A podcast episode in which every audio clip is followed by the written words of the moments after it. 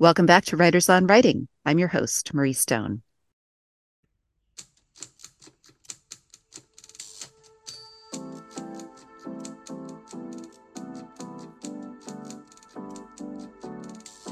Lisa Teasley is the author of two novels, Heat Signature and Dive, and two short story collections, Glow in the Dark and Out This Month, Fluid. Her stories and essays have been widely anthologized, including in Flash Fiction America and The Passenger, California. She is the writer and presenter of the BBC television documentary High School Prom and is currently writing a commissioned opera libretto. She's also an incredible visual artist. We will hopefully talk about all of that. She joins me today to talk about Fluid. We chat about her various approaches to short stories versus novels, the traditional short stories versus flash fiction. We talk about how quickly to orient your readers into a fictive world, how to enter and leave a short story, the tricky topic of titling your work, how her visual work impacts her fiction, and of course, we'll play my favorite game that I always love to do with short fiction, which is Let's Dissect Your Story. Before I bring her on, we have some fun new news. We just started an affiliation program with bookshop.org where you can shop for the books of the authors who come on the show as well as Barbara and my some of our favorite books. Purchasing books through that site gives both money to independent bookstores and a, a little bit of money to keep the show going. Uh, but it's a great way to support independent bookstores and to shop for books. You can find us there at bookshop.org slash shop slash writers on writing. Again, that's bookshop.org slash shop slash writers on writing. And Lisa's book will be up there and available at the end of this month to buy there, as well as uh, the books from past guests from the show. So check that out. As always, check out our Patreon page. If you like to support the show that way, you get a few additional tips and perks and um, writing prompts throughout the month. You can find us there at patreon.com slash writers on writing. Finally, feel free to leave us a review however you consume your podcasts on Apple, Amazon, however you do those. If you leave us a review, that helps us out as well. All right, on with the show.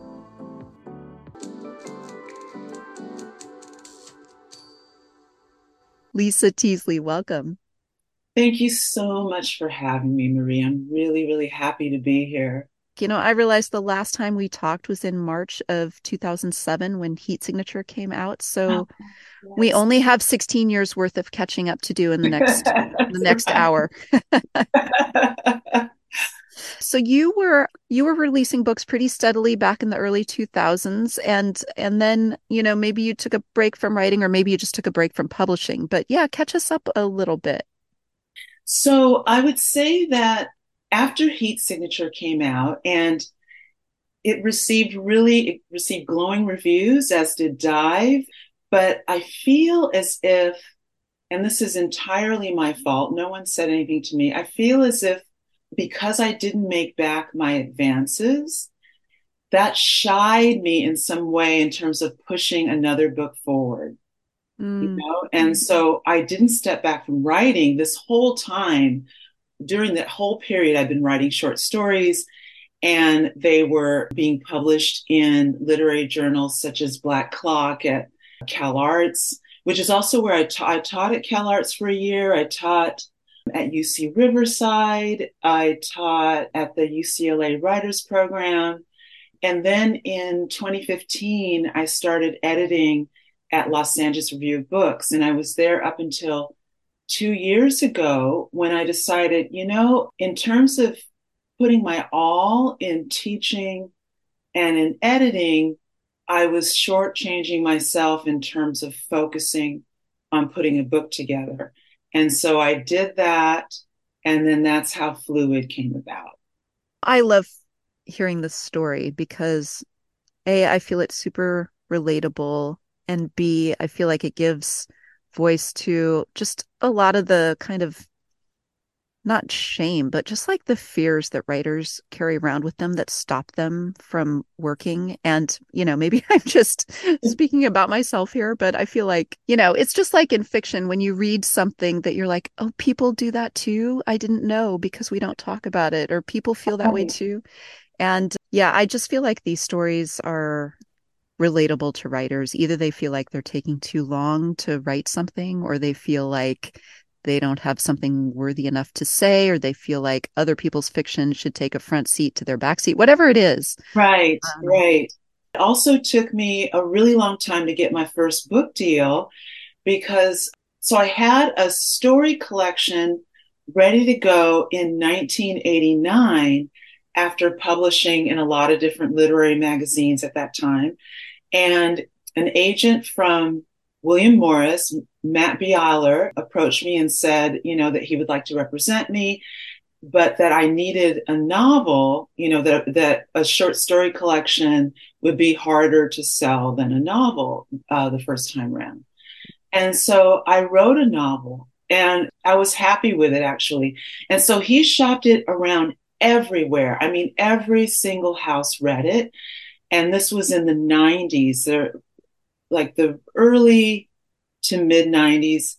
And every house said, What are we going to do with a Black female writer who is writing about characters who are not, you know, uh, in the ghetto or involved in incest or, I mean, like they were saying all these really horrible stereotypes because I write about all kinds of people.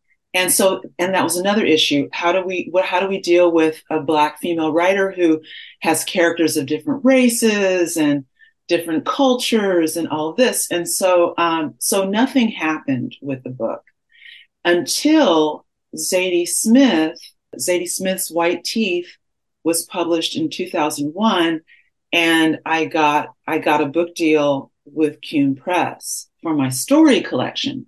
So I actually came out first with the stories. So Good Lord. yeah, so you know, so there've been these these big wow. gaps.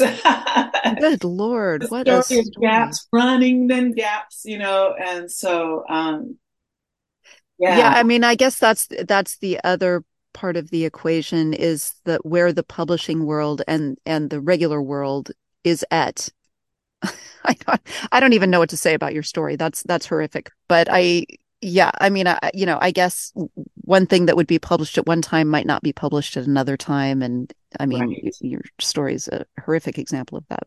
I do think the world, especially in the last sixteen years, for mostly for bad, I suppose for good and for bad, in a lot of ways good, has changed so much that yeah, yes. the acceptance of different voices and Yes. Yeah. Wow. You know, I thought I had this whole separate narrative in my head because I know you're such an amazing visual artist. And so I was like, well, I think she just pivoted all of this amazing creativity because, you know, in the, when you were publishing in the early 2000s, I was like, this woman is a rock star. And I just, you know, kind of became obsessed with watching you on social media. And I was like, I guess she's just doing visual art now. So it's, it is interesting, these narratives that they yes. assume. Yes. Oh, well, let's dive a little bit into the latest collection. So Fluid is coming out later this month. So yeah, so these 16 stories I am so excited to talk about because they're they're united not by recurring characters or by similar geography, but they are united by these themes of like failed connections and complicated love and desire and sort of our modern day slide into dystopia maybe but tell me a little bit about oh, the time period over which these 16 stories congealed and kind of what was on your mind as you were assembling the collection so, what was first and foremost in my mind are these particularly challenging issues in our lives right now. For example, the first story, Death is Beautiful, the two men are discussing AI and transhumanism and and whether or not AI deserves rights, for example. And so there's that philosophical discussion as well as immortality uh, versus mortality, a finite life, the merit or value in both in terms of thinking that way. And then there's a character who is dealing, who's a surrogate. You know, that's her, her life choice of making a living. And from the point of view of her son, of her young son, how he deals with, um, you know, when there are complications, you know, with the IVF there are issues with, like the last story deals with a bit in, you know, in terms of post pandemic or a little bit, you know, during pandemic. So in terms of the stories written during the last couple of years, I was very much thinking about what we're coping with now.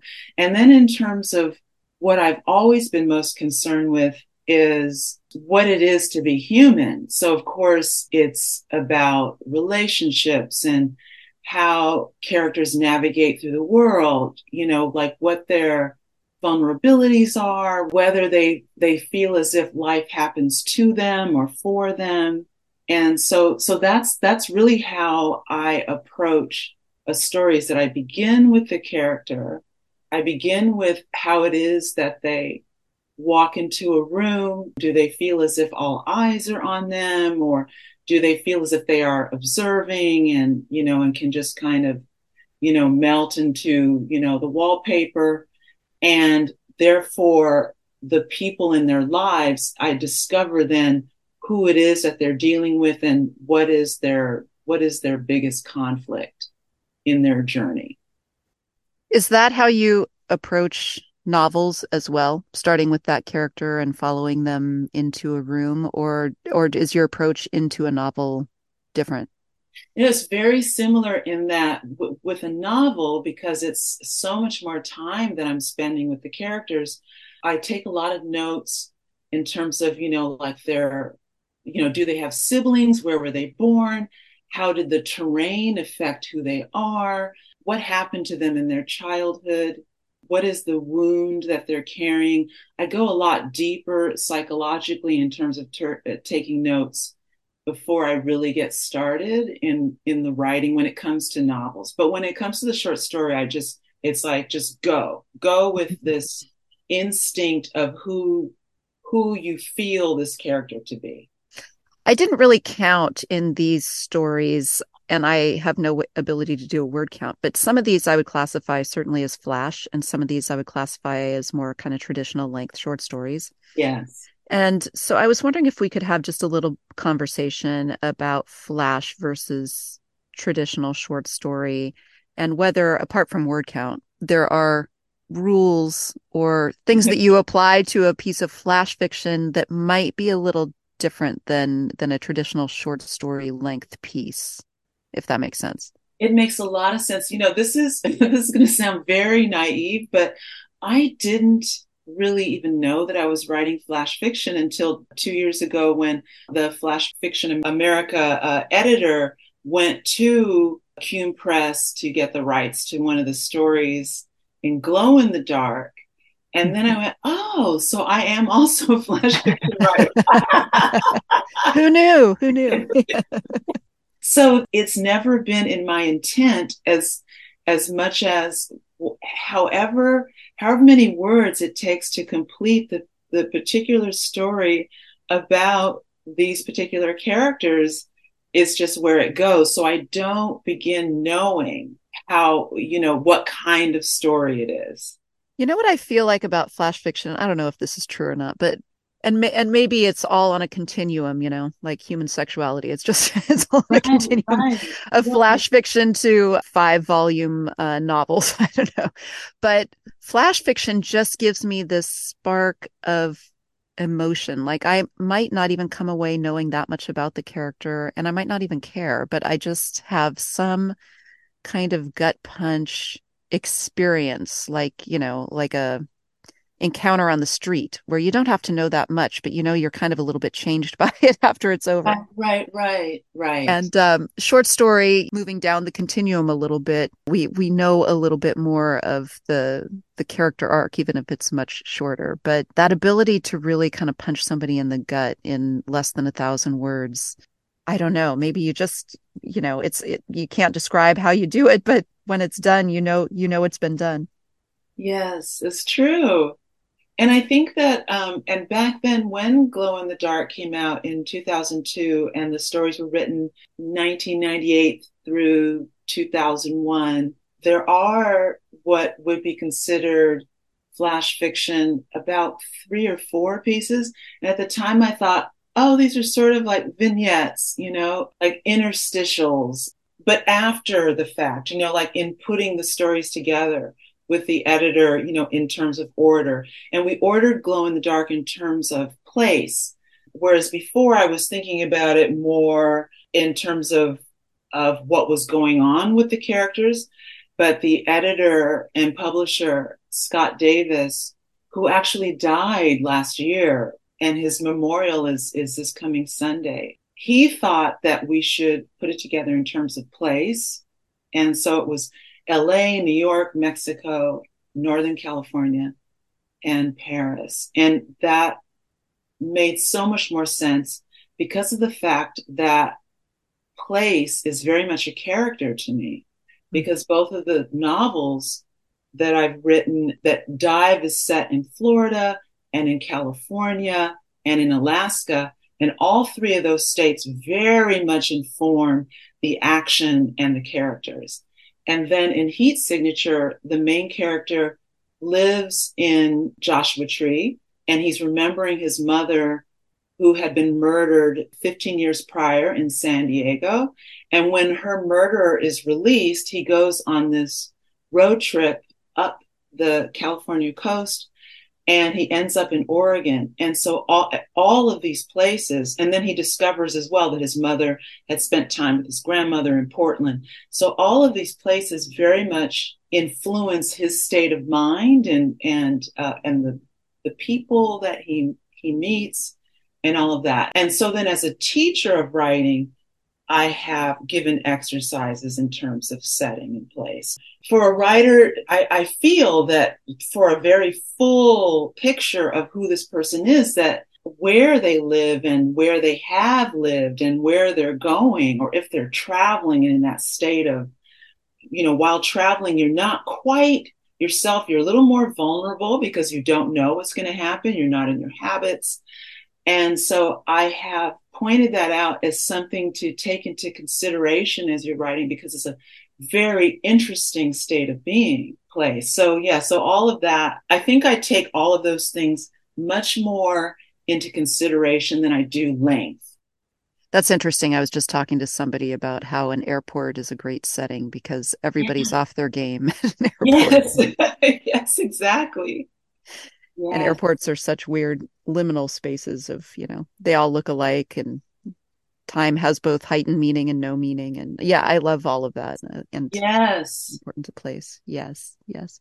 So as you were assembling this, now that I'm trying to flood back on looking at the ordering of the collection, it was done by place. Is that I'm trying to think of how these were ordered. Is that well, how, so this, how set it this, up? No, this one I put it in an order that felt like I was trying to go for a fluid, you know, a flow. And so that's why it's called fluid that I, I was asking of myself and asking of the reader to be in a kind of flow between these very different kinds of characters and different kinds of situations different kinds of moments in their lives. So that's the, and I'm, I'm hoping that, that the, that the order is that there is a flow to it. As you're saying that, I'm now hearkening back to her name just flew out of my head, but there's a book about the different ways you can shape a narrative beyond the traditional Freytag pyramid. And fluidity is one of those, but it's spiral anyway, it's it's different ways of shaping something. And a couple of writers that have come on the show have talked about and I'm and I'm curious about this with your visual arts work, talked about thinking of the novel and maybe this collection as a particular shape. And I'm really mm. loving this idea of it being this, you know, sort of fluid river that is, you know, passing all of these different geographies and different characters in their own landscapes and something beyond the the rising action the climactic moment the mm. denouement you know i think that that's really beautiful. And i also wanted to point out the opening story and the closing story those two bookends. So the opening story as you talked about is this grappling with ai and immortality. And the closing story uh, deals with euthanasia and end of life issues and those two bookends, which I'm sure were a thousand percent intentional, I thought worked really, really beautifully with the the middle of the book dealing with relationships, desire. Yes, so you're talking about surrogacy, all of these muddy, missed connections, lost connections, the, the stuff in the middle of life. That was really elegant. Thank you so much. That means so much to me. Rebecca Makkai just did an interesting piece this week that's gotten me thinking about orienting the reader. And when it's done well, you don't even notice that you're being oriented because mm-hmm. it's it's just natural. But for new writers, it's very difficult and it's super easy to lose the reader where they're like, I don't know what's happening or where we are. And I was reading these stories with that in mind because a lot of these are kind of taking place in you need to be oriented let's just say in, in a lot of these. And you do it so subtly and we never get lost. And i know that that's not by mistake. So i wonder if there's anything you can say about especially on these flash fiction pieces where you don't have a lot of time settling the reader down so we know where we are we kind of know when you know the time period the story is taking place without using date and time stamps mm-hmm. how you get the reader settled into a story and if that happens you know maybe that happens more in the revision process than in the original draft but are there things you can say about that in terms of orienting the reader i i really feel as if i'm so character driven that i'm am trying to reveal the character's psychology and the spirit their you know for example in the, the first story the gestures that so the two men who are speaking to each other the gestures that they make in terms of you know looking holding you know their throat. One holds his throat when he's feeling perhaps attacked these kinds of i'm trying I'm, i want the the reader to be able to see them as well as feel them so that they're in the room with them. And so so that part is very important to me in terms of the reader knowing exactly where they are and who they're with. And so if it's a very short story then it's even more important that you know exactly who they are right away in terms of the the situation being a very dramatic, you know, something extremely dramatic happening in their life at this moment.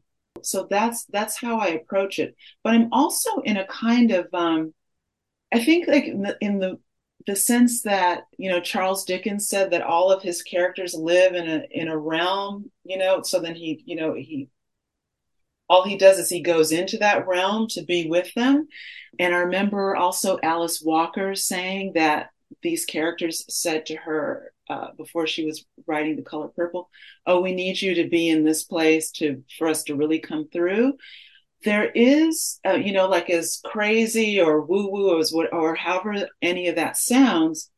I do have that allegiance to the character where I am kind of taken over by them like it's their truth and I'm not really manipulating anything other than making sure that the reader has a sense of where they're standing and who else is around them and what they're looking at, you know? And so so that those those kinds of descriptions to ground the narrative in terms of who they are, they're in control of that. And I don't I don't manipulate the plot.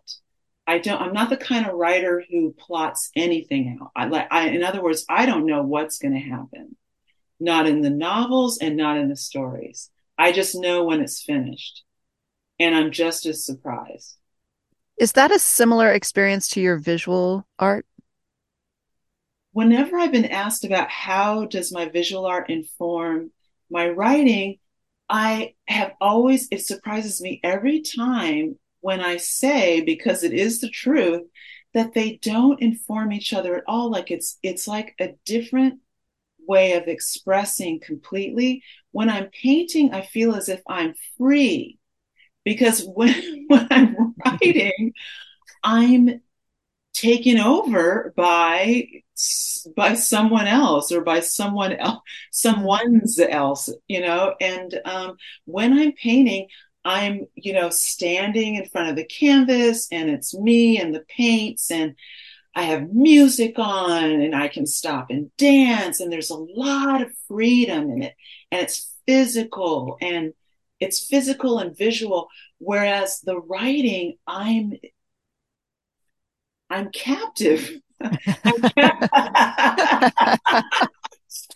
Good, you're giving language to how hard writing is. it's hell.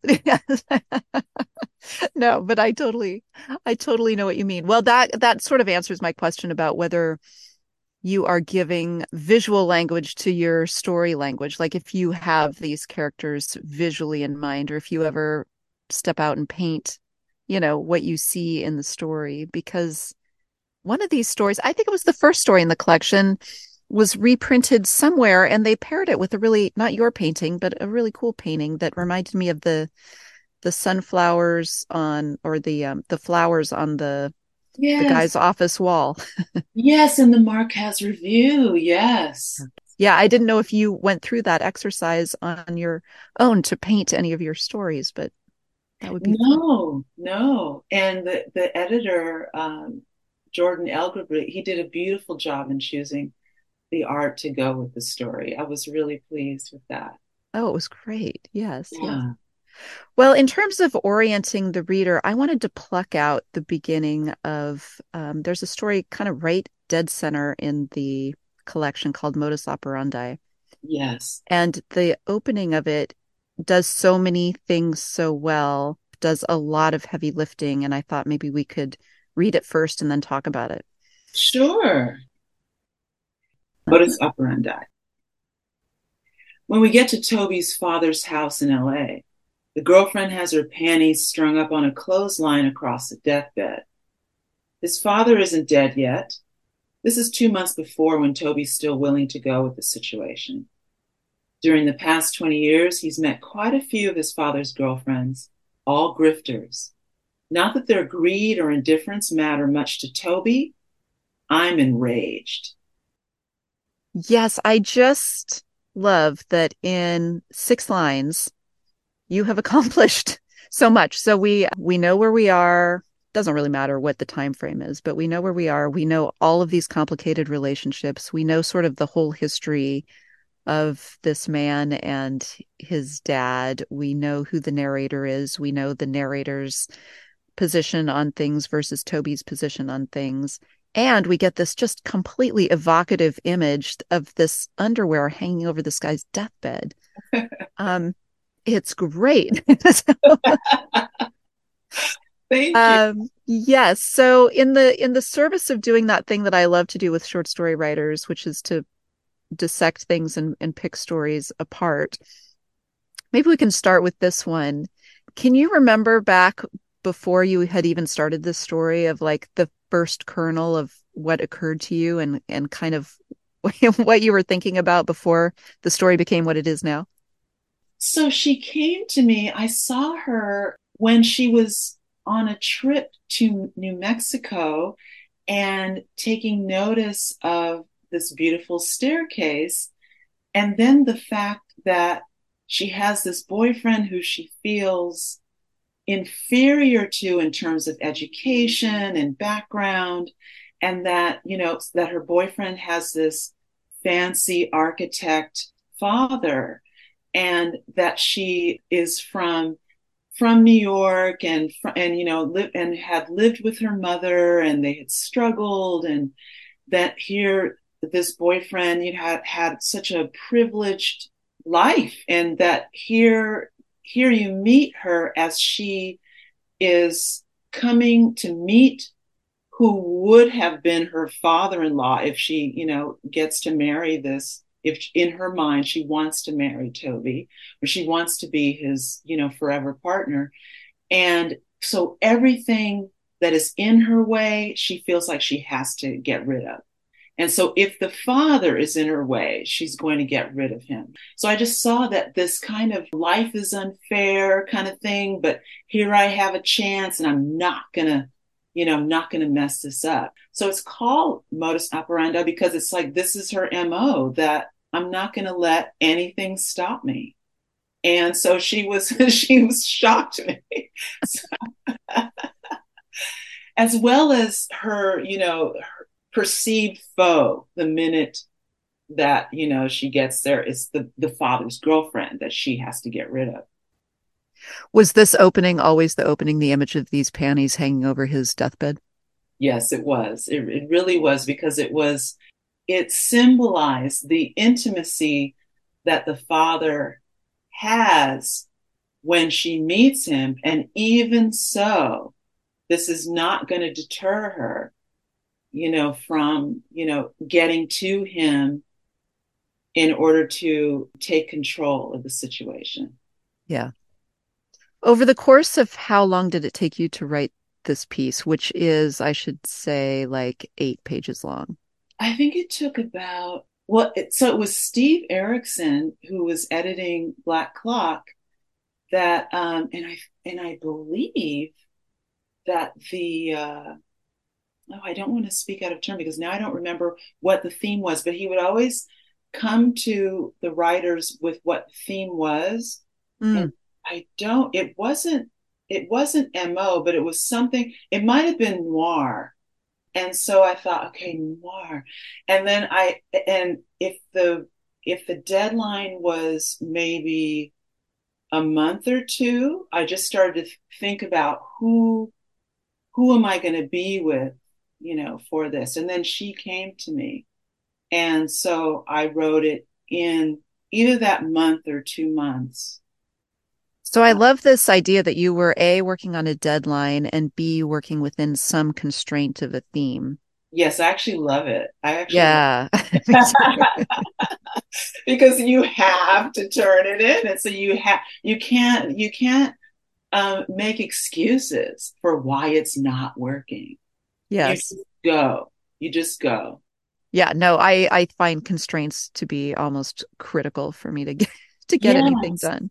Yeah. Yes. And that's how journalism has been a great teacher for me. Even being on the high school newspaper and, you know, the, the weekly high school newspaper, my first mentor, Montserrat Fontes, she actually said, you know, when I was in that class, in her journalism class, she said, Oh, you have a talent for fiction. She could tell from there that that's where I was going to go. But what I loved was when I had an assignment to interview whether it was, you know, the school principal or I remember I, I interviewed a DJ, you know, like a star DJ. I interviewed like a, um, a band that was popular at the time and, you know, just like stuff that a high school kid would do. And I loved that I only had a week to put it all together. And so I, I felt like that was great training for deadlines in terms of writing fiction. Whenever I haven't had a deadline, then I let it drag out. Oh yes. Oh, oh, oh yes. like all those years, you know. and so when Scott Davis was approached by Sherrie Flick, who was editing Flash Fiction America, and then, you know, I was added to the thread for the permission. Then afterwards, you know, Scott said to me, "What are you doing? Let's let's do a book." Fantastic. And so okay. that so it's it, it's it's like I had to be pulled back in, you know, and with a deadline to to get it together. And he missed, you know, me pulling this all together. It was right. He died right before uh, we were talking on the phone about the title, and he said, you know, it's just going to come to you. It's just going to because we were batting around all these different, like using titles from the uh, collection Death is Beautiful or Random Kid in a Black Hole, Glossolalia, you know, some of these titles, but then each, the titles of each of these stories didn't fit the, you know, all of the stories. Yeah. So Fluid eventually came to me, but without Scott. And mm. it was so heartbreaking, you know, but I, I feel like, um, in the same way that my my my father died last year as well been dealing with a lot of death in the last few days last few years as a lot of people have but what i find is i'm still in contact with my parents on the other side you know mm and it's it's it's something that has eh, you know when i was a little kid I saw ghosts, and I put that in quotation marks, you know, and I could see and feel and hear ghosts, and that's that's been that's been part of my reality, you know, and so maybe too, that's why I feel characters as being real before I quote unquote create them. Like I don't at all feel as if I'm creating them. Whereas when I'm at the easel, I am creating this painting. There's no one steering me in any direction, no one else but me.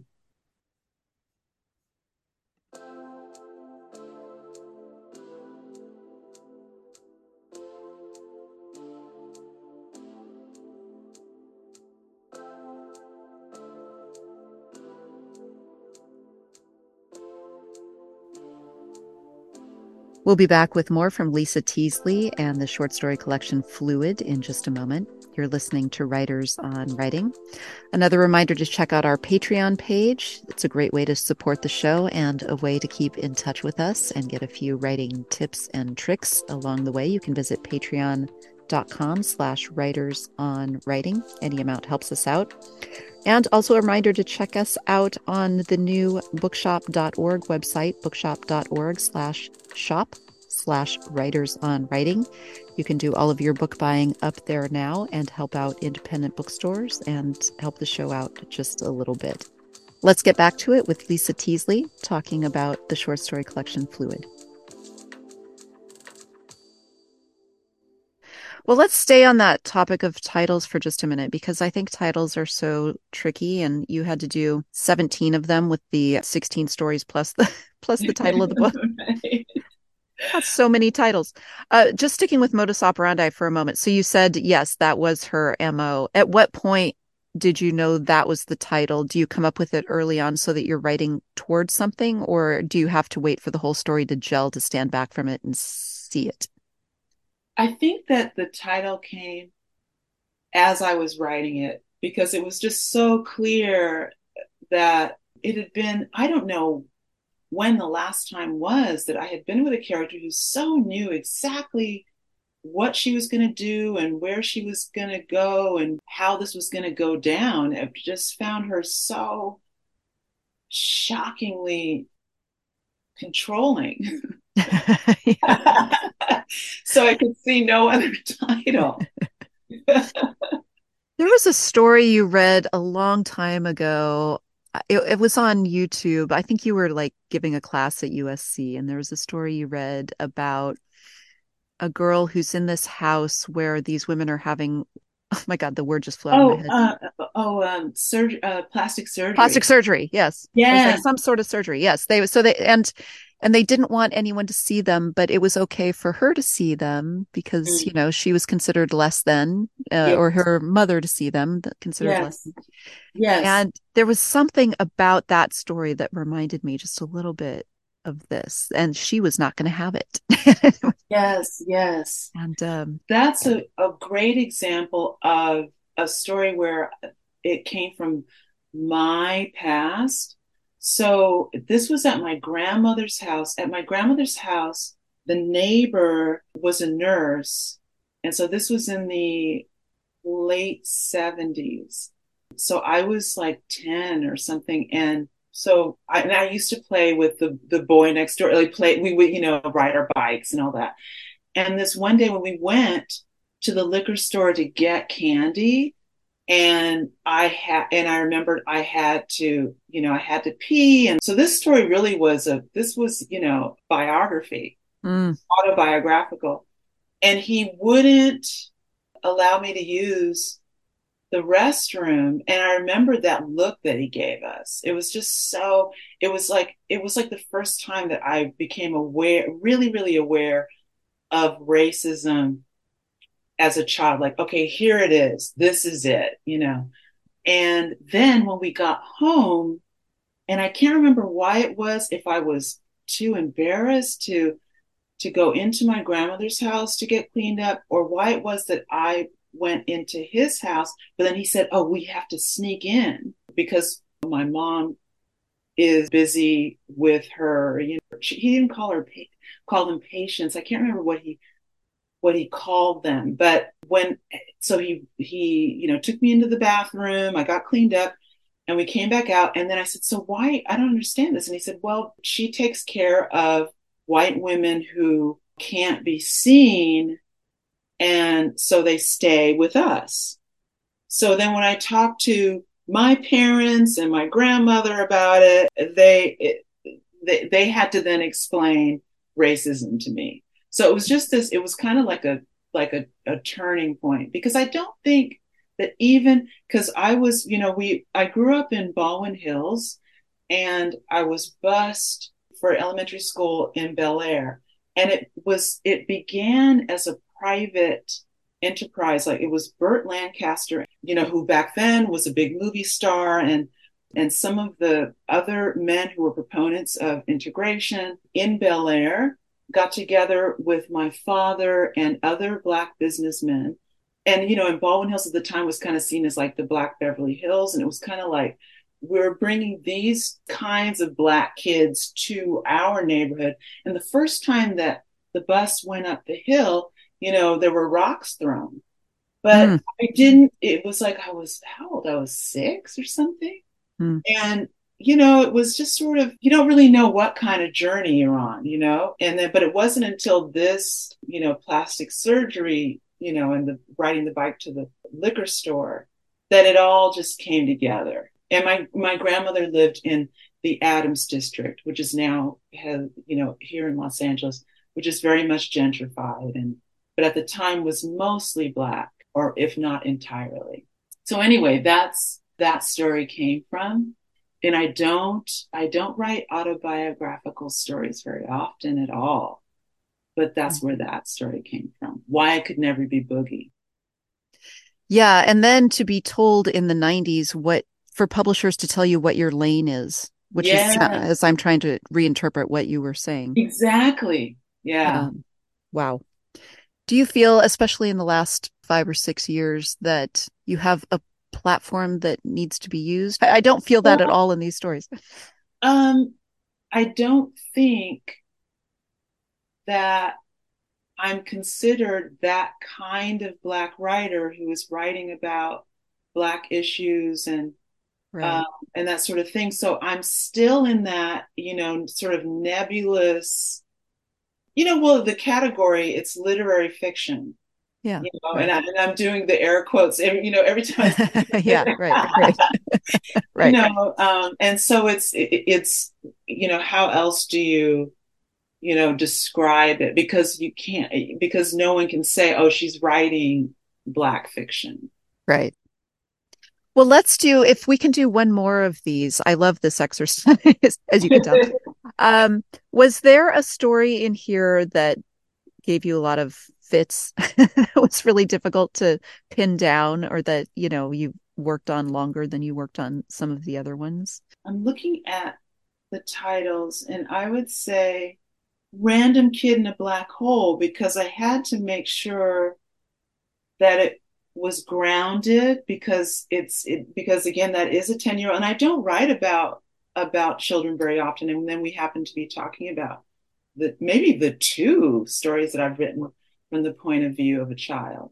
I pretty much always write about people from the ages of from their 20s to maybe 40s, 50. I tend to be in that range because I find it an interesting age where the especially in the 30s it's like old enough to know better but maybe you know not not completely wizened. And so a lot is happening you know? Yes. uh, yeah. and so so i find that an interesting and it's not like i say okay now i'm going to write about you know these people in their 30s or or in their 20s but it just happens because of what's happening in their life you know? They're relatable. Yeah. Yeah little boys with pet yeah. anteaters. yes, there's a little yeah, little boys with anteaters. It was a it was a lot trickier because of who as he's trying to, to deal with such heavy issues with his mother, who we find is sitting there bleeding on the toilet because the IVF isn't working. And then his relationship with his grandmother and how his grandmother is, is, his rock. And he does have this exotic pet, the anteater, you know, talks about like how there's there's history involved. So i had to with that story i had to ground the reader with some history in terms of you know how they got from the south to los angeles you know what his mother is like not only through his eyes you know which is tricky because we are in his eyes. And so i would say i spent the most time making sure that that story was grounded and tell me how you decided on him as the narrator, on Randy as the narrator, as opposed to, I feel like, you know, in a lesser writer's hands, it could have been either the woman herself or it could be, you know, her mother, somebody with a more wizened perspective. But now you have to deal with this boy who really doesn't understand what's right. going on and why. Yes. Well, I briefly met a surrogate and who had a kid. And so just the one meeting there it was like uh because from afar I thought, wow, what is that like? You know, every time I had heard, you know, any time in the news or, you know, because I don't know anyone personally who's gone through it, I'd always think, what is that whole process like? Or even or films, you know, and what what would it be like for a kid whose mother, you know, is doing this? So then I just imagined what it was like to be him and found Randy, or Randy found me, and it was really a special kind of experience. Just yeah. because again, I don't I don't write a lot about about kids. And that he's male and not and female. Yeah, yes. Because yes. the women's women's bodies are so mysterious to even grown men, I think, let alone to little kids. But the other thing that's funny is that I've never because I, I used to get asked this a lot because both novels, for example, are from the point of view like uh, have male protagonists, and I'm very comfortable writing men. And how I've answered that question in the past, and I think this is still the answer, is because I was tall as a kid, so I would play ball with the boys. And I found that when they would give me messages, you know, like love messages for the girls that they had crushes on, that I was, you know, again, air quotes, I was the interpreter, you know, like what they, what the boys were saying to the girls, I was going to give the message to this girl and, you know, and explain what it is that he feels for her. And I remember as that kid just thinking, there's no difference other than culturally what is put on the boy and put on the girl, you know? Mm-hmm. Um, mm-hmm. that's why what's happening now with gender is so to me freeing and so beautiful because of what I saw back then. And so this narrating for a boy or narrating as a boy, as a kid, and saying, oh, it's just different language, different posture, different expectations became an interesting place to be. And because I was spending a lot more time with them anyway. And I find that with the past three books, most of the letters, the letters that I've gotten from people have been from men. So I have a lot of male readers, and some of them said, God, I love the way you get a man. Yes. I think I was one of those interviewers back in the day, 16 years ago. I, I think we talked about that then. Yes. so tell me about the title of this one and when it came and how it came. Random Kid in a Black Hole. Random Kid in a Black Hole. So it was about his feeling lost because I actually I don't feel as if anything is random. This is my personal belief about life. I don't really believe so much in chance. I kind of feel that there is a beautiful kind of orchestration and serendipity, whether that is positive or negative, that is happening in in every single choice that we make, whether it is to walk out the door and go get a coffee or not do it has already informed what's going to happen in that day, you know? And so I feel as if this kid who is feeling like, you know, wow, I, this, my mother, this is what my mother does. This is his reality is so different, uh, you know, than from perhaps most. And then again, I, I also feel strange saying that because what is everyone's reality like actually? Everyone is living in their own interior that is very different from the next person. And so his situation, when I said random, when I'm saying random kid in a black hole, that when he was, he's in that space of, oh my God, is my mother going to die? That's how he felt. Like I'm just some kid in the dark. And then when he, but then when he's on the phone with his grandmother and his grandmother empowers him in the dark, you know, and empowers the situation and yeah. starts telling him what to do, telling her daughter what to do and everything everything is now fine again. What i'm trying to say basically is that the title is the title is is sort of for maybe for everyone when we're in that space we just can't see what's going to happen next. We don't know if we'll get out of this terrible hole and if we're just another person who is in this dark space yeah, I mean, it really is a testament to how much work a title has to do without yes. hitting somebody too squarely on the nose with it and evoking all of this, which is what it does. It just has to has to work on several levels, and it has to be metaphoric and pretty, and you know. Yes, yes. It's tough. I do care. I care very much about the rhythm and the art of language. Well, we should spend our last couple of minutes together doing a little bit of the businessy stuff. This press that you're with, and you've been with them for at least two of the books, Cune Press. Were all four books published through Cune Press? No. So the hardcover of Glow in the Dark was published by Cune Press. And then Bloomsbury bought the paperback rights. And this is when Karen Rinaldi was head of Bloomsbury. And so Karen was my publisher at Bloomsbury for for both novels. So it was the paperback of Glow in the Dark, the hardcover, and the paperback of Dive. And then Heat Signature came out in paperback only. So that was that's four books altogether, really. So counting, you know, in counting, no five, right? Because it's right. like it's a run. You know, it's like every, you know, once it, when it's on hardcover, and then the you know when the paperback comes out it's like you you have to do the same thing. You have to get out there again you know and, right. Right. and sell the book. And so so yeah so the business and i don't know if this is w- what you're asking what is the difference between a small press and... well i just love what these what this press is doing. And i wonder if you're using a, a press like Cune press do you have an agent that then pitches to them or do you work it sounds like no, you're working kind of directly with them. Yeah I, I work directly with them. You know that's another curious I, i've been on a curious adventure when it comes to agents. It just hasn't worked out for me not through any fault of the agents but you know i did make that first deal with scott you know on my own for glow in the dark. And then I did the deal with Karen for the paperback rights and the first deal for the novel Dive.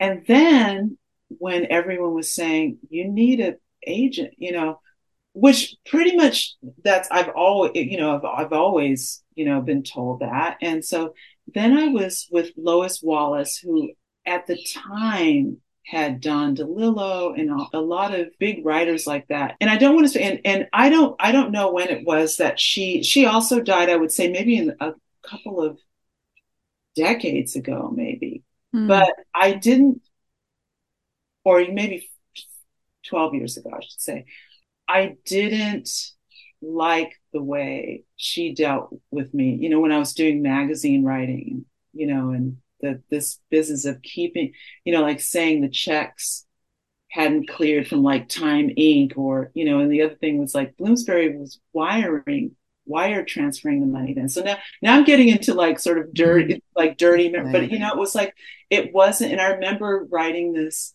email to her that was just angry and saying, I'm done with you. And then the assistant wrote me and, and applauded me. Oh. Wow. So it was like, you know, but that wow. that is not you know, that is not a typical story, I don't think, or hope. And so I just have been sort of, you know, like I did I did my own deal with BBC for the television documentary when they approached me. They had read Glow in the Dark and they came through my website and they said, you know, would you like to do? We're doing this ser- American series, and would you like to take us on the journey of what what American prom is? And I said, sure. And then I I did that whole deal myself, and then I just did the and I did the deal for the opera that I'm working on now. So and I it's not it's I, it's probably not ideal, and it's maybe speaks just to something in my personality. It's like maybe I I'm that kind of person who's like oh, I got to do it myself, or you know. Well, I love this because I love unconventional. First of all, I love unconventional stories, and I love seeing that there's a thousand ways to do something, and it's not get an agent or self publish. There's a lot of middle ground, and I love these small presses. I think they do such good work, and so, um, yeah. So I really appreciate hearing this story and appreciate hearing how many different ways there are to to get your book in the world. So yeah, that's really interesting to me and I think will be useful for other people to hear because in this in this age of nothing being binary, neither is publishing anymore, right? There's Right, of- right. And it's so important to find the people who believe in you because if it wasn't for Scott Davis and Karen Rinaldi, I don't I don't know where I would be in terms of books because right. they believed in me.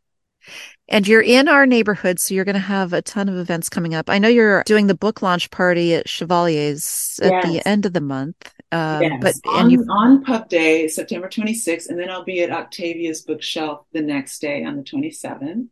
So great. And then I go to New York, and I'm also I'm doing City Lights books in San Francisco virtually um, in conversation with Stephen Rains. And then I'll be in New York at McNally Jackson and I'm doing book banter with Blue Cypress Books, New Orleans, and I'm doing Malaprop's in Asheville. So all of these places that I love, you know, places in the world that I love. So I used to live in New York and Asheville is beautiful and you know, and I, I think a lot of people in the world are in love with New Orleans, you know. Oh yes. Oh, yes. yes.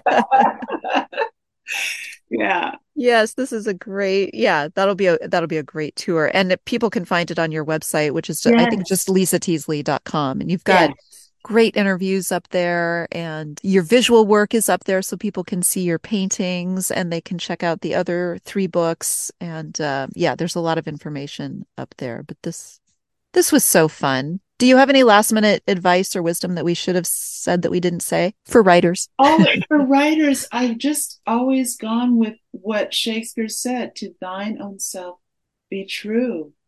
Mm. You really have to not let what the market, quote, uh, air quotes, what the market is saying is what is selling right now. If you aren't true to your own voice, and if you, you know, if you don't believe in what you're doing, then you'll just get washed away with the tide. It's not it's not the way to go. You really have to know thyself. Yeah. So true. Yeah, I've talked to so many writers. Who was it that was just came to publishing later in life? I'll think of her name and put it in. But she was talking about she she just spent like decades trying to copy other writers. And you know, yeah. it doesn't doesn't work. you have to find your own voice. However, it's very it's very compelling. It's very it's very seductive to just try and copy other people but right because in, in art school you might begin you know studying the masters and you know and copying the, the paintings. But at this at, at, a certain point you have to find your own way right. of expressing and it's the same thing in writing. Right. Tessa Hadley that's who said she did that. ah okay yes. Came to writing later but spent decades and thank god she kept at it because yes brilliant. But uh, yes. yeah, you gotta you gotta find your own voice. I love yes. that. Lisa Teasley, thanks for coming back on. I'm glad we got to do this 16 years later. This was so fun. Thank you. I had so much fun with you, Marrie. Thank you so much for inviting me and for this conversation. I really appreciate it.